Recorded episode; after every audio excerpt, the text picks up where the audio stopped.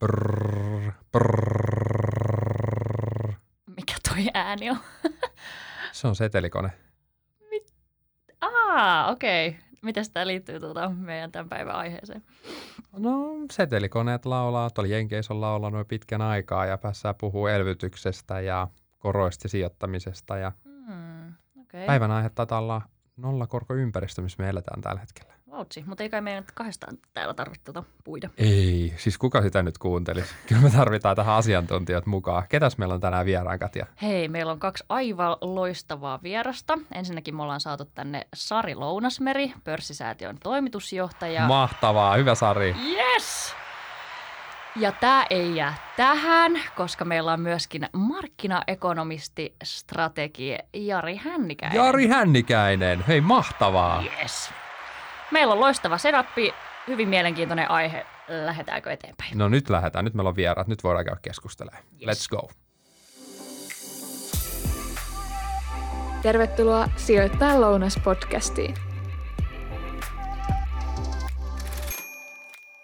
Hypätäänpä suoraan tähän itse aiheeseen, eli lähdetään ihan perusteista liikkeelle. Mitä tämä nollakorkoympäristö nyt oikein tarkoittaa? Nyt ollaan jo jonkin aikaa eletty tällaista poikkeuksellista tilannetta, missä korkotaso on tosiaan nollassa tai jopa pakkasen puolella. Ja aika pitkään varmaan suurimman osan useimman meidän elinäistä me ollaan luultu, että semmoinen ei olisi pitkäaikaisesti mahdollista, mutta, mm. mutta näin, näin nyt on tapahtunut. Ja se oikeastaan johtuu siitä, että keskuspankit on niin aktiivisia, rahaa laitetaan liikkeelle markkinoille paljon ja silloin korkotaso laskee. Ja, ja nyt tätä odotettiin jo, että lähtisi uudestaan nousuun, mutta koronakriisin myötä on oltu yhä enemmän keskuspankit tuonut rahaa markkinoilla ollut aktiivisia ja nyt kyllä olisi näköpiirissä, että tätä, tästä vielä jatkuu hyvän aikaa. Just näin. Äh, kun ollaan tässä oltu aika kauan ja tämän piirissä ja alkaa tuntua, että tämä nollakorkoympäristö on niin uusi normaali, niin Jari, sanotko, että miten tähän tilanteeseen on ajauduttu? No oikeastaan niin kuin Sari jo aikaisemmin sanokin, että se kaikki lähtee liikkeelle tuolta keskuspankkipolitiikasta. Eli, eli nyt kannattaa ottaa sellainen niin kuin hyvä asento, on tulossa pitkä tällainen monologi. Nimittäin oikeastaan kannattaa lähteä liikkeelle tuolta 80-luvun alusta. Eli silloinhan inflaatio oli globaalisti todella korkealla. Se tarkoitti käytännössä sitä, että sijoittajat vaati sitten myös tuottoa sijoituksilleen, jolloin myös korot oli todella korkealla. Mutta sen jälkeen todettiin, että tämmöinen niin korkean inflaation aikakausi, niin se aiheuttaa paljon tuskaa tuonne talouteen. Jatkuvasti piti neuvotella uudestaan palkoista ja kaikista sopimusehdoista ja hinnat nousi ja se ei ollut niin kuin kauhean tehokasta talouden kannalta. Ja keskuspankit otti silloin sellaisen asenteen, että ajetaan tuo inflaatio alhaisemmalle tasolle, mutta myös niin, että inflaation vaihtelut on pienempiä kuin mitä ne oli vaikka 80-luvun alussa. No, tämä kaikki on johtanut siihen, että keskuspankin politiikka on tehostunut ja sitä myöten inflaatio on painunut alemmas ja alemmas, ja sitä kautta myös korot on tullut alemmas. Tämä oli niin kuin kaikki positiivista pitkän aikaa, siis vuosikymmenet. Mm, Mutta sitten kävi niin, että tuossa finanssikriisin yhteydessä huomattiin, että inflaatio oli jo siellä noin kahden prosentin tasolla, ja samalla niin kuin nimelliset lyhyet korot oli siinä kahden prosentin vähän reilussa tasossa. No sitten tuli merkittävä tällainen shokki talouteen, eli tuli finanssikriisi. Se pakotti keskuspankit toimiin, jolloin keskuspankit laski ohjauskorkonsa nollatasolle koitti sitä kautta vauhdittaa talouskehitystä, mutta huomattiin, että ei se talous lähtenytkään kovin nopeasti liikkeelle, vaan korot jäi sinne pysyvästi alhaisemmalle tasolle.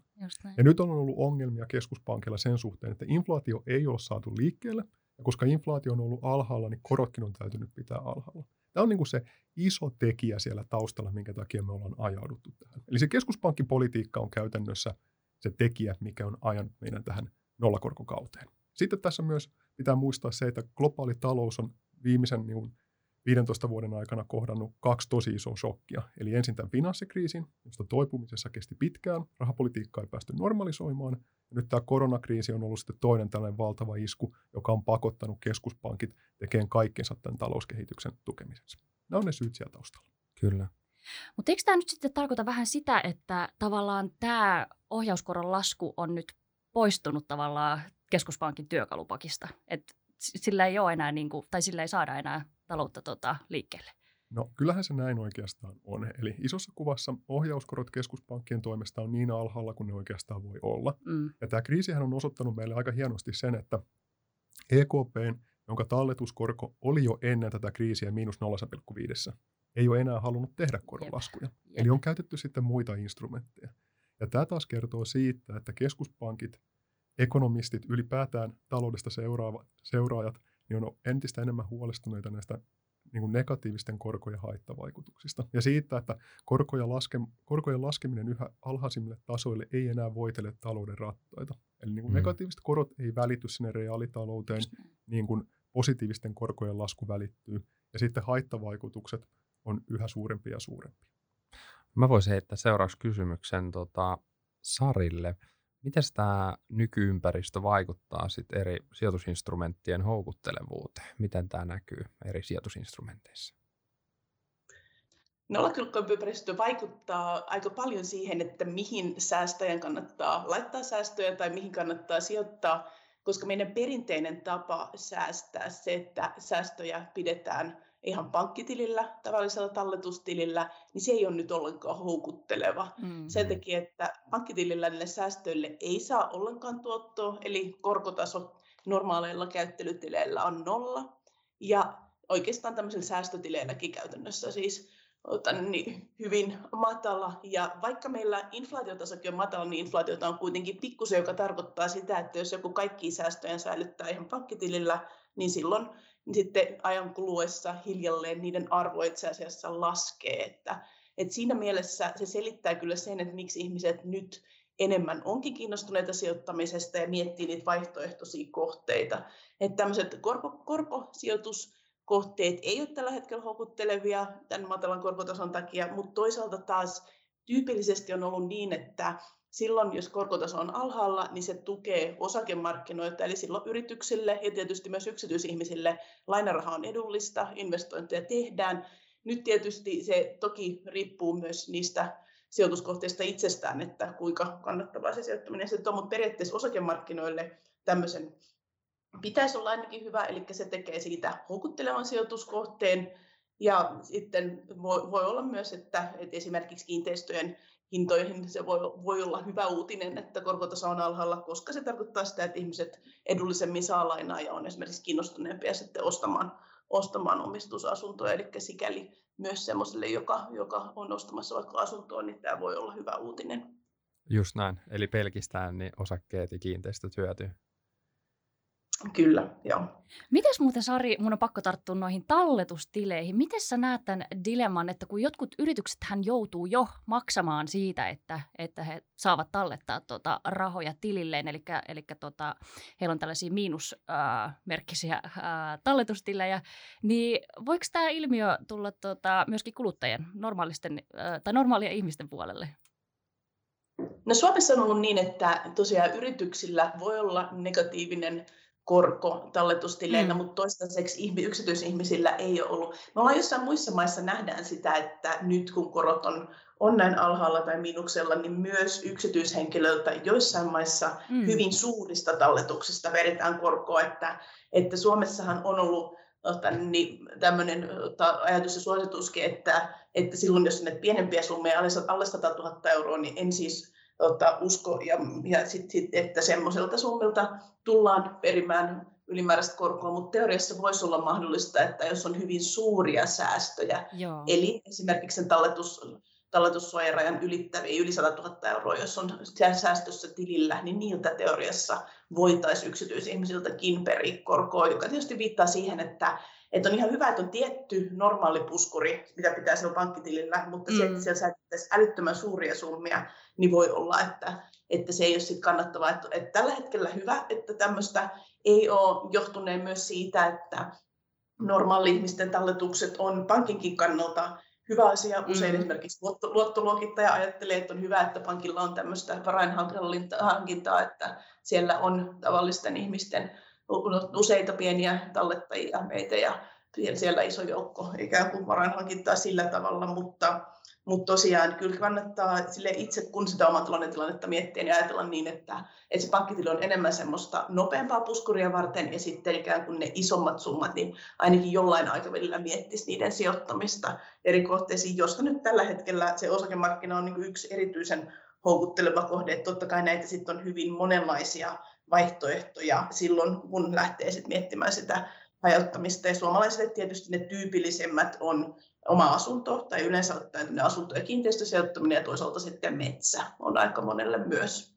se kohde. Kyllä. Kyllä. Tartutaan tuohon osakesijoittamiseen tässä kohtaa ja miten pitkällä aikavälillä, onko tämä sitten loppupeleissä hyvä vai huono asia sijoittajille, jos mietitään, että tässä on nyt paljon ää, halpaa lainarahaa saatavilla ja, ja yritykset hyötyy tästä matalakorkeasta ympäristöstä ja tässä on tosi monta tekijää, jotka nostaa, nostaa näitä osakkeita ja lisää osakkeiden houkuttelevuutta, mutta sitten yhtäkkiä, jos nämä tekijät häviikin siitä. Tähän se kieltämättä on riski, eli nyt markkina aika pitkälti tuudittautuu siihen, että nollakorot jatkuu tästä niin kuin todella pitkään tulevaisuuteen. Eli jos katsoo vaikka niin kuin korkomarkkinoiden Euribor-hinnoittelua, niin korkomarkkinat hinnoittelee, että asuntolainojen kannalta keskeinen 12 kuukauden Euribor nousisi positiiviseksi 2028 vuonna. Oho. Eli niin kuin kahdeksan vuoden ja. päästä. No, tämä korkomarkkinahinnoittelu ei itsessään ole mikään takuu korkokehityksestä, mutta se on se, mihinkä niin kuin markkinat on tällä hetkellä asemoituneet. Ja on ihan itsestään selvää, että jos esimerkiksi tämä 12 kuukauden Euribor pyörisi vielä kahdeksan vuotta negatiivisella puolella, niin se on tekijä, joka tukisi sitä osakemarkkinaa, koska sieltä talletuksista ei sitten olisi niin kuin käytännössä vuosikymmeneen mitään tuottoa saatavissa. Kyllä. Mutta sitten, mitä tässä on niin kuin nähty muutamaan kertaan, että ei mikään kuitenkaan takaa sitä, että korot pysyy ikuisesti alhaalla. Ja sitten kun on nähty tällaista hetkittäistä korkojen nousua esimerkiksi Jenkeissä, niin se on sitten kyllä pakottanut markkinoita myös niin kuin uudelleen arvioimaan tuota tilannettaan. Ja tietyt sektorit tuolla osakemarkkinoilla on entistä herkempiä korkokehitykselle. Totta kai pankit, koska pitkälti pankkien tulonmuodostus perustuu siitä niin kuin korkokatteesta. Ja sen takia korkojen nousu olisi pankeille positiivista. Ihan samalla lailla myös vakuutusyhtiöille, koska heidän sijoitustuotot on pitkälti kuitenkin riippuvaisia näistä korkoinstrumenteista. Sen sijaan sitten vastakkaiseen suuntaan liittyy, liikkuu esimerkiksi kiinteistökehittäjät, jotka niin kuin hyötyy siitä, että korot on alhaalla, jos korot lähtee nousuun, niin se olisi negatiivinen asia näille, tekijö, näille sektoreille. Eli kyllä tällaista tasapainoilua on, ja markkina on kuitenkin aika herkkä pienillekin korkotason liikkeelle, koska nyt ollaan kuitenkin niin alhaisissa lukemissa. Ja aika paljon hyvää on diskontattu jo noiden osakemarkkinoiden hintakehityksen. Kyllä. No se on just näin, miten, miten Jari sanoo, että, että nythän osakemarkkinoilla sisäänrakennettuna se ajatus, että korkotaso tulee olemaan pitkään alhainen. Ja silloin tietysti, mikäli sitten tapahtuisi jotain muuta, mikä nyt tällä hetkellä tuntuu epätodennäköiseltä, mutta jos tapahtuisi jotain muuta, niin silloin tietysti se kehitys osakemarkkinoilla sitten taas olisi negatiivinen. Että kyllä siinä on mun kaksi perussyytä, miksi, miksi se, että korot on alhaalla, tarkoittaa sitä, että osakemarkkina nousee ja voi hyvin. Ensimmäinen se on just se, että meille useimmille ne vaihtoehdot oikeastaan on talletukset tai osakemarkkinat, eli korko- tai osakemarkkinat, ja nyt kun siellä korkomarkkinoiden puolella ei saa tuottoa, niin ihmiset sitten sijoittaa, on ne sitten pieniä tai suuria sijoittajia, niin sijoittaa sinne osakemarkkinoille, eli siellä on paljon ikään kuin kysyntää. Ja sitten toinen syy on tosiaan se, että että oikeasti jos mä ajatellaan, että osakemarkkinoilla tietysti me ollaan niiden yritysten omistajia ja niille yrityksille se raha on halpaa ja silloin ne voi tehdä investointeja ja teoriassa niillä pitäisi olla mahdollisuus kasvaa, mutta nyt se kysymysmerkki on se, että onnistutaanko tällä matalalla korkotasolla synnyttämään sitä talouskasvua, mitä on toivottu, että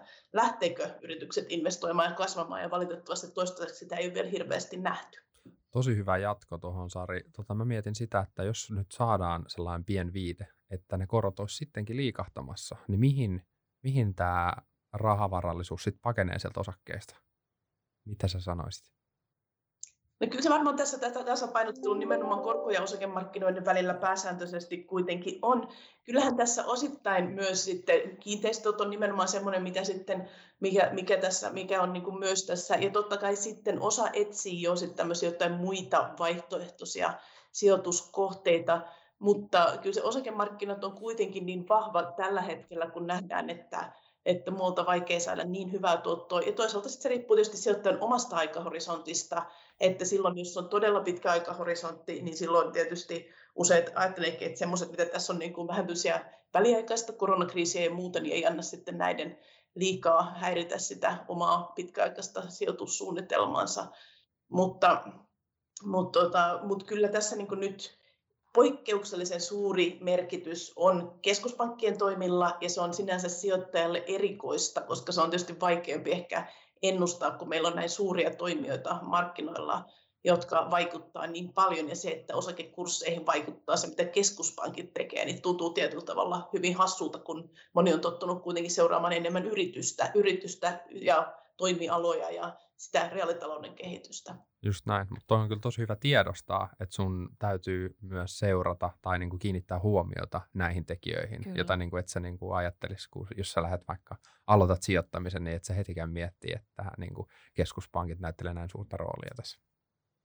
Ja oikeastaan ennen finanssikriisiä me nähtiin semmoinen erikoinen ilmiö, että välillä oli niin, että jos jo, jo siinä vaiheessa, koska silloin jo korot tuli matala, niin silloin tapahtui niin, että jos inflaatio vähän nousi, niin silloin itse asiassa silloin sijoittajat jo ennakoi sitä, että okei, nyt keskuspankki laskee korkoa, joten itse asiassa inflaation nousu sitten vahvisti usein osakekursseja. Että, että selkeästi tiettyihin, tai jopa oli niin, että jos saattoi tulla taloudessa vaikka joku huono uutinen, niin ajateltiin, että hienoa, nyt keskuspankki tulee apuun, joten huono uutinen sitten jotenkin olikin osakemarkkinoiden kannalta hyvä uutinen. Että siinä mielessä tämä keskuspankkien todella suuri rooli kyllä vähän vaikeuttaa sitä analysointia tai ainakin tekee tämän tilanteen, sitten varmaan me myöhemmin sitten mietitään, että olipa historiallisesti erikoinen ajanjakso. Aivan. Hei, mitä jos pureudutaan vielä vähän enemmän näihin nollakorkoympäristön negatiivisiin vaikutuksiin, niin Jari, onko ihan tota, äh, hassu ajatus, että, että tota, edesauttaako nyt tämä nollakorkoympäristö valtion, äh, yritysten ja, ja kansalaisten velkaantumista?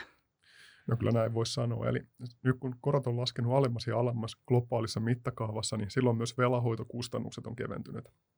Eli tässä on tullut tavallaan sellainen noidan kehä, eli, eli valtiot on velkaisia, jolloin ei ole oikeastaan mahdollista, että korot nousis paljon, koska valtiot ei vaan kerta kaikkiaan kestäisi sitä. Mm. Ja tähän on tullut keskuspankit huseeraan. Ja sitten toisaalta, koska korot on painunut alemmas ja alemmas, niin on ollut kuitenkin varaa niin kuin velkaantua. Eli tästä on tullut tällainen noidankehä. Mm. Ja kyllä se nyt niin on, että jos katsoo vaikka velkatasoja 90-luvun alussa tai 80-luvulla ja vertaa nykypäivään, niin kyllähän fakta on se, että valtiot on todella paljon velkaisempia. Ja tämä koronakriisi on tietysti luonut tähän ihan oman mausteensa sitten. Kyllä. Ja sitten yrityksille ihan samalla lailla, että velkaraha on halpaa. Eli jos saa vaikka prosentin puolentoista korolla lainaa, niin silloin on aika helppo löytää investointikohteita, jotka tuottaa enemmän tämän verran. Ja tämä on johtanut sitten tavallaan siihen, että investointien ainakin teoriassa olisi pitänyt niin kuin kasvaa suhteessa siihen tilanteeseen, missä korot olisi sillä tasolla, missä nyt ehkä fundamenttien perusteella pitäisi olla, jos keskuspankit ei huseerattua markkinoilla. No kääntöpuoli on totta kai sitten se, että koska korot on alhaalla, niin tuo hoippuu tuollaisia kaltevia torneja pystyssä, jotka muuten olisi mennyt kupit nurin. Eli sellaisiakin firmoja on edelleen olemassa, jotka ei kestä sitä korkojen nousua. Mm. Ja sen takia yksi muuttuja, mitä sijoittajan kannattaa seurata, on kyllä se velkaantuneisuus. Että sitä nyt ei ehkä ihan hirveästi arvosteta ja se ei ole sellainen tekijä, joka ajaa päivän, viikon, kuukauden, ehkä vuodenkaan liikehdintää. Mutta pitää muistaa myös se, että se korkea velkataso on aina riski. Mm. Hyvä pointti. Tuossa on ehkä vaikea just se, että mikä, on, mikä velka on sitten se tietty raja, että se on niinku liikaa.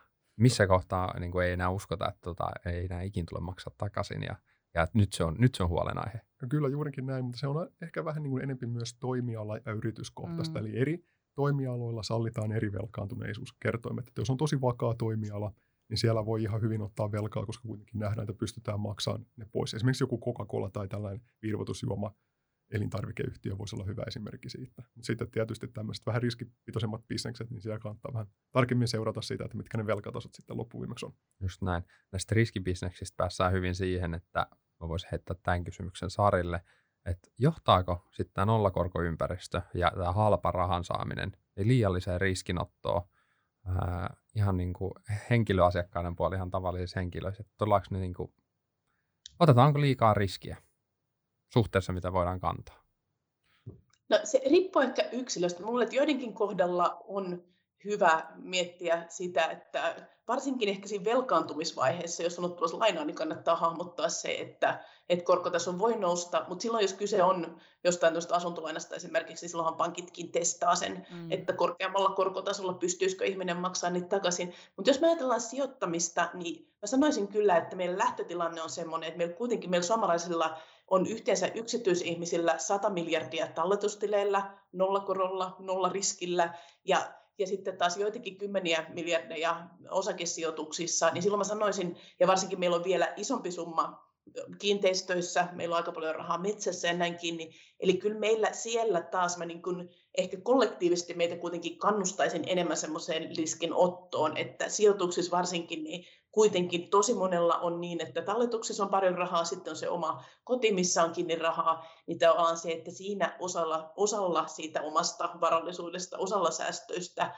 voi ottaa riskiä mun mielestä ihan järkevästi, ja, ja siinä sitä riskiä voi hallita kuitenkin ajattelemalla sitten esimerkiksi hajauttaa eri kohteisiin ja ja näin tehdä fiksusti päätöksiä perehtyä niihin asioihin, että sikäli mun mielestä ei pidä pelästyä tästä, mutta kyllä kannattaa tiedostaa se, että nyt jos tekee niitä oman talouden päätöksiä monen kymmenen vuoden kuluttua, niin jotenkin vaikka meillä tuntuu siltä, että nyt tämä tulee nollakorkoympäristö jatkumaan pidempään kuin me kuviteltiin, eli tämä hyvin viiden tai kymmenenkin vuoden kuluttua, niin voidaan olla vielä tässä pisteessä, mutta se, että, ei tämä kuitenkaan ikuinen ole, että, että miettisi niitä erityisesti sitä omaa velkaantumistaan niin sillä tavalla, että pystyy sitten aikanaan maksamaan ne lainat pois. Mm. Just näin. Riskinotto on hyvä, kun se on oikealla tasolla ja se on sulla hallinnassa. Just näin, ja niin kuin aina sanotaan, niin tota, vaikka, vaikka sijoittamisessa niitä ilmaisia lounaita ei ole, niin taas kerran hajauttamalla niin tota, pystyy tätäkin riskiä sitten hallitsemaan paremmin. Mutta hyvä, on kyllä ihan järkyttäviä määriä, mitä noilla, noilla tota, suomalaisten talletustileilläkin on, että et, tota, va- vaikea hahmottaa näitä suuria summia. Ja vaikea älytä, miksi niin kuin, ihmiset pitää niitä sieltä tilillä. Mm, mm, just näin. Hyvä. Mä itse asiassa, jos tuohon voi kommentoida, mä itse asiassa luulisin, että yksi syy on se, että varmaan nyt kun on epävarmaa, niin sit voi tulla sellainen olo, että, että tässä on ollut oikeastaan koko ajan jotain epävarmuustekijöitä meneillään, että erilaisia, mistä on puhuttu ennen jo ennen koronakriisiä. On ollut Brexittiä ja on ollut Yhdysvaltojen ja Kiinan välistä sapelien kalistelua siellä ja monenlaista paikallista, paikallista konfliktia tai kriisiä tai näin eri puolilla. Ja se voi tietysti jähmettää ihmisiä, että ei lähde toimimaan. Mutta itse asiassa just se, että kuitenkin hallittu riskinotto on ainoa tapa, miten voi saada mm. tuottoa. Että kyllä ne riski ja tuotto sitten kulkee käsi kädessä, niin siinä ehkä musta lohduttaisin meitä sille, että nyt kun me tiedetään tällä hetkellä aika paljon näitä tämmöisiä peikkoja, mitä siellä näkyy, että on koronavirusta ja, mm. ja on muunlaista maailmalla olevaa ilmiöitä ja riskejä ja niin itse asiassa se on tavallaan hyvä uutinen, että yleensä, yleensä kuitenkin ne epävarmuudet, mitä me ei tiedetä, on niin se huono juttu. Ja se, että näitä on näköpiirissä, niin se tarkoittaa sitä, että niihin pystyy varautumaan ja se, että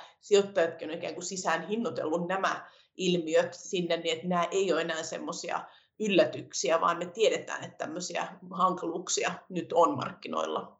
Just näin. Eli ehkä se tileillä oleva raha on sellainen, mistä haetaan turvaa, että sulla on sitä puskuria, kun tulee näitä kaikkia koronakriisiä, finanssikriisiä ja näin edelleen. Joo, ja tässä Nähtä. ehkä voisi tulla vielä sen, sen näkökulman, että tässä on tavallaan niin kuin myös sijoittajien kohdalla tällainen jakautuminen tapahtunut. Eli sellaiset sijoittajat, jotka on lähtökohtaisesti valmiita ottaa osakeriskiä, niinhän tämä nollakorkojuttu on heille ollut oikeastaan juttu oikeastaan minkälainen. Mm. Eli he, he ovat laittaneet rahojansa sinne osakkeisiin ja päässyt nauttimaan tässä pitkästä, tai sanotaanko näin, että ainakin finanssikriisin jälkeen kestäneestä aika hyvästä nousuvireestä ennen tätä koronakriisiä. Kyllä. Mutta tämä nollakorkojuttuhan on isoin ongelma semmoisille sijoittajille, jotka on aika niin kuin varovaisia. Eli heiltä on viety tavallaan se ansainta niin kuin mahdollisuus aika vähin. Totta. Ja he on monesti ollut sellaisia, jotka on niin kuin laittanut rahansa nimenomaan näille talletustileille tai muille vastaaville, jotka on tuottanut esimerkiksi ennen finanssikriisiä saattoi olla vaikka 5 prosenttia. Eli ihan niin kuin selvä positiivinen nimellinen tuotto, josta sitten totta kai inflaatio on vienyt osan. Mutta heillä niin voi olla iso kynnys lähteä sieltä niin kuin tilisäästämisen, varovaisen sijoittamisen maailmasta tänne osakemarkkinoille. Ja he on ollut tässä niin kuin tosi tuskissa niin kuin viimeiset vuodet.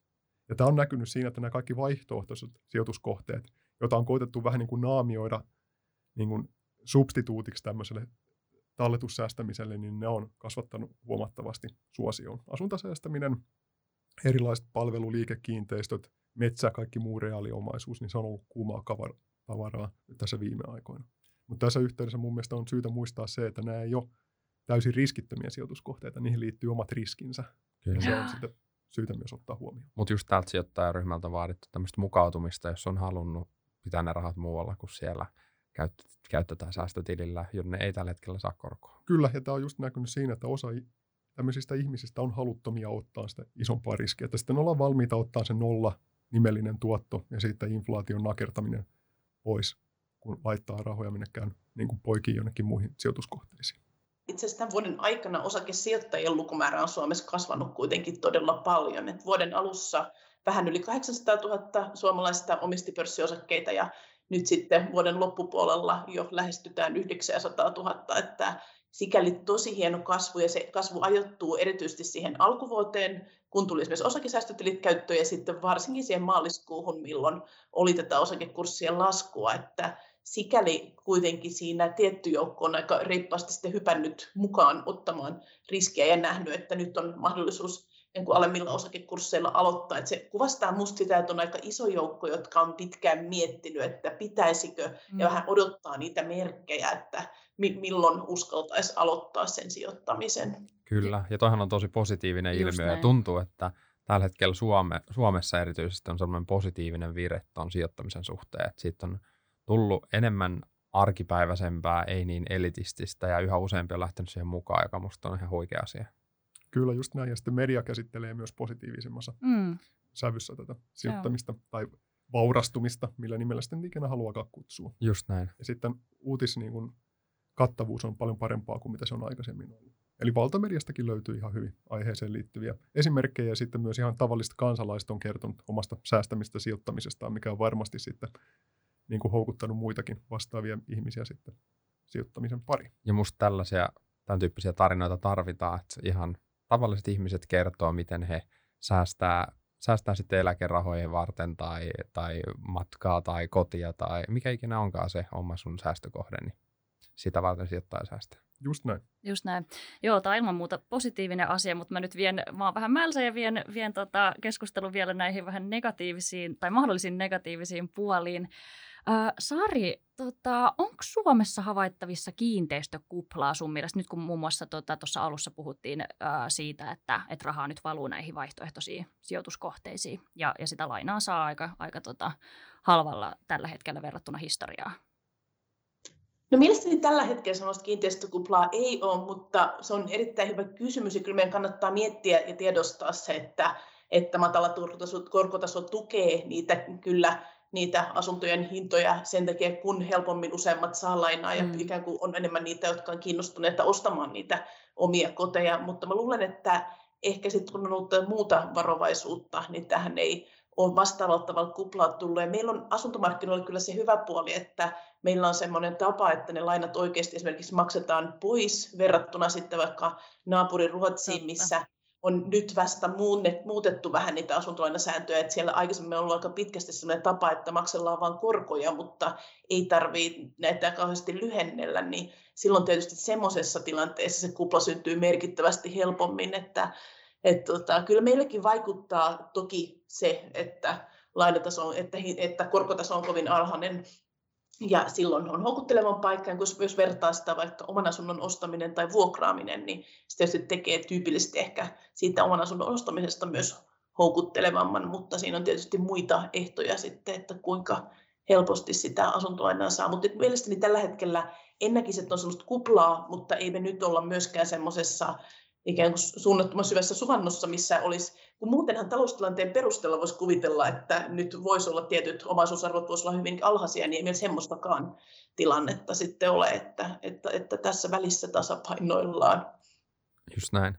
Ää, Tuohon kun puhuttiin näistä asunnoista ja tästä asunnon ostamisen houkuttelevuudesta ja sitten ollaan sivuttu tätä korkotasoa paljon, niin varmasti semmoinen yksi asia, joka miet- mietityttää näinä matalien korkojen aikoina, että jos ne kuitenkin tulee nousemaan ne korot, niin onko kannattavaa ottaa tämmöistä korkokattoa tai korkosuojaa sille sun asuntolainalle? No, tämä kysymys on varmaan suunnattu mua kohti, niin mä voin tähän vastata. Eli tota, se on aina niin kuin henkilöstä riippuva. Eli korkojen nousu on riski, jota vastaan lähtökohtaisesti kannattaa suojautua. No sitten on kaksi eri vaihtoehtoa tehdä se. Toinen on se, että säästää joka kuukausi palkasta, eläkkeestä, mistä ikinä säästääkään rahaa, laittaa se johonkin sijoituskohteeseen. Ja tämä on niin kuin turva sitä vastaan, että jos korot nousee, niin sitten on jotain niin kuin varallisuutta siellä tase, omassa taseessa, niin kuin on hallussa jotain varallisuutta, jolla voi sitten kuitata niin kuin mahdollisesti sitä asuntolainaa pois. Niin ja valmiina maksaa sit sitä isompaa kuukausierää. Kyllä, Mm. just näin. No sitten toinen vaihtoehto on se, että jos tuntuu siltä, että joka kuukausi, kun tilipäivä on 15 päivä, niin kaikki menee. Ihan kaikki menee, mitä on tullut. On iso, Kuulostaa iso, pahalta. niin, iso into lähteä tuonne Kalleen tai jonnekin muualle kaupungille ja seuraavana päivänä toteaa, että ei, ei paljon ole, että se on makaronilla sitten tämä loppukuukausi eletään. Jos on tällaista itsekuriongelmaa, niin silloin tällainen korkokatto, korkoputki tai mikä, millä ikänä haluaa turvautua tätä vastaan, niin voisi olla hyvä. Koska tässä nyt kuitenkin pitää muistaa se, että tämä on nimenomaan riski. Tämä on niin kuin tällainen kor, koron nousulta suojautuminen on vähän vastaava kuin ottaisi palovakuutuksen. Mm. Että palaako se talo vai ei, toivon mukaan ei, mutta sitä ei voi kuitenkaan tietää. Ja silloin on niin kuin hyvä suojautua sitä vastaan, koska tässä puhutaan kuitenkin aika isoista asioista. Eli jos korot nousee, ei pysty hoitaa lainan lyhennyksiä, korkomenoja, niin saattaa joutua muuttaa omasta kodistansa pois. Mm. Kyllä. Ja se on sellainen on asia, vakava tilanne. niin se on erittäin vakava tilanne. Et, et miten sen sitten haluaa tehdä sen suojautumisen, niin se on itsestä kiinni. Kumpikin on hyvä ratkaisu, mutta niin kuin kannattaa valmistautua siihen tai varautua jollain tavalla sitä niin kuin korkojen nousua vastaan. Just, Toteutuuko se sitten tai ei, niin sitä ei nyt varmaksi osaa sanoa, mutta on ainakin sitten varautunut siihen. Olisiko Sari sulla ollut tähän lisättävää tähän tota asiaan? Tai, vai ja, jaatko Jarin näkemyksen? Niin, mä tykkäsin tosi paljon Jarin vastauksesta, että oli kyllä todella hyvä, hyvä vastaus. Et, et siinä on just se, että kyllä riskejä aina kannattaa ottaa, mutta, mutta miettii sitten, miten ne sopii itselle. Ja kyllä on niin, että, että se, että esimerkiksi kuukausittain sijoittaa niitä rahoja, niin kyllähän ne sieltä pois saa aina sitten. Mm. Että varsinkin jos kyseessä on just tämmöiset, että sijoitetaan esimerkiksi osakemarkkinoille, missä, mitkä on hyvinkin likvidit ja sieltä tarvittaessa sen rahan saa pois, että sitä omaa puskuria voi olla hyvin sijoituksissa. Ja kyllä se, että jos tuntee itsensä ja tietää, että helposti sitten kuluttaa, ikään kuin kulutus riippuu siitä, kuinka paljon omalla talletustilillä on rahaa, niin silloin on ehkä fiksuukin tehdä sellaisia rakenteita, että sieltä laittaa varmuuden vuoksi menemään sitten, vaikka palkkapäivänä menee jo tietty summa sitten sieltä sijoituksiin, jotta se ei jää sinne kiusaamaan. Mutta mut kyllä tuo varautuminen tavalla tai toisella, tärkeintähän on se, että tiedostaa jotenkin sen, että tiedostaa, että nyt me ollaan kuitenkin historiallisesti poikkeuksellisessa tilanteessa, korkotaso on todella matala, se on ollut tällainen jo hyvän aikaa, joten me ollaan, aletaan olla tottuneet tähän, me odotettiin sen nousevan, mutta koska tuli koronakriisi, niin lähdettiin semmoisiin uusiin toimiin, mitkä tarkoittaa todennäköisesti sitä, että tämä jatkuu paljon pidempään. Ja silloin tietysti siinä se on toisaalta hyvä asia, ja meidän pitää sekin tiedostaa, mitä siihen liittyy, hyvää ja huonoa, mutta toisaalta myös se, että ei kuitenkaan ikuinen. Eli sikäli se, että varautuu siihen, että maailma voi joskus olla erilainen. Voi olla, että siinä vaiheessa se tulee meille jotenkin yllätyksenä ja shokkina, kun silloin me ollaan jo totuttu siihen, että meidän normaali maailma on ollut tämmöinen nollakorkomaailma, ja sitten me ihmetellään, että miten tästä siirrytään eteenpäin. Kyllä. Joo, hei mun on pakko tarttua tuohon, kun tosiaan sanoit, että tämä on tämmöinen historiallisesti poikkeuksellinen tilanne ja, ja, ja tota, mahdollisesti tilanne voi joskus tulevaisuudessa muuttua, mutta kuitenkin jotkut lähteethän on nyt sitten sanonut, että, tai tota, spekuloinut, että tämä on uusi normaali ja, ja tota, että me täällä Euroopassakin, niin, niin meistä tulisi tämmöinen uusi Japani. Voitte varmaan vielä, vielä esimerkiksi kertoa, mitä tämä japanisaatio tarkoittaa, niin, niin mitä mieltä te olette, että päästäänkö tästä tilanteesta enää ulos vai, vai onko tämä nyt oikeasti niin kuin uusi normaali? Mitä mieltä Sari oot? Ja sillä Japanin, japanisaatiolla tai Japanin tiellähän tarkoitetaan sitä, että Japanissa jo 90-luvulta alkaen on ollut tämmöinen tilanne, että on sekä matala korkotaso, mm. mikä siis tietyllä tavalla voi osittain olla sijoittajallekin iloinen asia, mutta valitettavasti siihen on yhdistynyt alhainen talouskasvu. Eli tyypillisesti hän keskuspankki, kun korkotaso tuodaan alaspäin, niin ajatellaan, että silloin kun raha on edullisempaa yrityksille, niin silloin investoidaan enemmän ja se herättäisi talouskasvua. Mutta Japanissa näin valitettavasti ei ole tapahtunut. Ja siellä yksi tähän liittyvä asia on ollut se, että on paljon ikääntynyttä väestöä, mikä on mm. sama, mikä meillä Suomessa on tilanne. Eli sikäli tietysti tämä on sellainen, mitä meidän kannattaa aika tarkasti seurata ja katsoa. Japanissa valitettavasti myös se osakemarkkinoiden kehitys ei ole ollut samanlainen kuin mitä, mitä se on esimerkiksi muualla, vaikka esimerkiksi Yhdysvaltoihin verrattuna ollut. Eli sikäli tämmöinen tilanne, missä sitten matala korkotaso ja, ja sitten matala talouskasvu on yhdessä, niin ei ole semmoinen meidän toivetila. Toisaalta tietysti kyllä ne japanilaiset siellä on japanilaiset, joita on ihan hyvin siellä kyllä, ovat Japanissakin selvinneet tämän asian kanssa, mutta se syy, miksi mä ajattelin jotenkin, että tämä ei silti mun mielestä ole semmoinen ikuisuusaikainen uusi normaali, on ehkä se, että, että jotenkin mun ensimmäiset varsinaiset niin selkeät tämmöiset uusi normaali keskustelumielikkuvat ajoittuu tuonne 20 vuoden taakse IT-kuplan puhkeamisen aikoihin, ja silloin juuri siinä kynnyksellä ajateltiin, että että, että nyt on semmoinen uusi normaali, että yritysten ei edes tarvitse tehdä enää tulosta, että nyt vaan kasvetaan koko ajan. Ja että osakekurssit, niin kuin ne oli 90-luvulla koko ajan kasvanut, niin ajateltiin, että siitä se jatkuu 2000-luvulle ja riittää vaan se, että kurssit nousee ja yritykset tekee enemmän liikevaihtoa ja yritykset kasvaa, että edes tuloksen teko ei ole tärkeää. Ja sitten todettiin, että hups, ei tämä ollutkaan mikään uusi normaali, että, että kupla puhkesi tästä, niin siksi tämä on hyvin erilainen asia, mutta siis mä mm. jotenkin aina suhtaudun varauksella siihen, kun sanotaan, että nyt maailma on muuttunut ja nyt on joku uusi normaali. Mä uskon, että me voidaan joutua olemaan tässä elää tämmöisessä suhannossa jotenkin pidempään kuin mitä me oltaisiin kuviteltu tai toivottu, mutta kyllä luulen, että sitten kuitenkin jossain vaiheessa taas tilanne muuttuu. Joo, loistavia perusteluita. Jaatko Jari Saarin näkemyksen? No hyvin pitkälti kyllä, eli tosiaan uskon itsekin, että tässä jonkin aikaa kyllä mennään todella alhaisten korkojen kanssa. Puhutaan siis varmaan viidestä, kymmenestä vuodesta ehkä. Mutta sitten, että miten tämä homma jatkuu siitä eteenpäin, niin on todella vaikea sanoa. Että nythän keskuspankit on pystynyt pitämään korkotason alhaalla. Eli ihmiset on luottanut siihen, että okei, tämä nykyinen järjestelmä toimii ihan ok ja korot on vaan alhaalla. Mutta eihän sitä koskaan voi varmaksi sanoa, että pysyisi tämmöinen luottamus ikuisesti. Ja sitten yksi, mitä, ta- että mitä tapahtuu tuolle inflaatiolle, se on kysymysmerkki. Eli nyt tässä on pitkän aikaa ollut se tilanne, että niin kuin tuotanto on päästy tehostaan, yrityksillä ei ollut mitään isoja paineita nostaa hintoja, eikä oikeastaan ole tullut mitään kustannuspaineita, koska globalisaatio on pitänyt huolen siitä, että jos kustannukset on ruvennut nousee, niin sitten on viety aina vaan halvempaa ja halvempaa maahan. Mutta tuleeko tämä jossain vaiheessa päätökseen, rupeako sitten näkyy niin kuin isompia hintapaineita tuolla? Mihin mm. tämä niin kuin tällainen valtava keskuspankkielvytys joka on yhdistetty siihen, että kaikki maat tekee niin finanssielvytystä tällä hetkellä. Mihin se sitten pidemmällä aikavälillä johtaa, niin vaikea sanoa. Mutta kyllä se niin eväitä on sillä, että inflaatio pikkasen kiihtyisi näiltä nykytasoilta, ja jos näin käy, niin sittenhän tuo korkomarkkina tulee korjaa myös perässä. Eli en tuudittautuisi myöskään siihen ikuiseen nollakorko- tai laskevien korkojen aikakauteen. Ja nythän tässä ongelma on just se, että moni 90-luvulla syntynyt niin ei ole niin kuin positiivisia korkoja nähnytkään tai kuullutkaan. Yep. Mm. Joku isä tai iso isä on kertonut, että kuinka minä itse maksoin 70-luvulla tämmöistä ja tämmöistä asuntolainakorkoa. Ja täällä pyöritellään silmämuunia ja ihmetellään, että mikä ihme 15 prosenttia. Että Joo. 90-luvun mulle... korot, niin se on ihan niin kuin, et sä, et sä voi ymmärtää sitä. Niin, kyllä. Et siinä voisi itse kukin miettiä, että tosiaan jos se asuntolainan korko olisi 15 prosenttia, että, että miltä se niin kuin lainan lyhentäminen tuntuisi tai miltä se näyttäisi. Tosi vaikeaa. No en tosiaan usko, että ihan tämmöisiin korkoihin ollaan menossa niin kuin pitkään aikaa välttämättä koskaan. Mutta sanotaanko näin, että siinä vaiheessa, kun rupeaa näkyy positiivisia korkoja, niin äkkiä tuleekin mm. kiire, kiire miettiä sitä, että miten tämä matikka ja Exceli pyörähtää näin, että tämä kaikki tulot, mitä saadaan, niin riittää näihin kustannuksiin.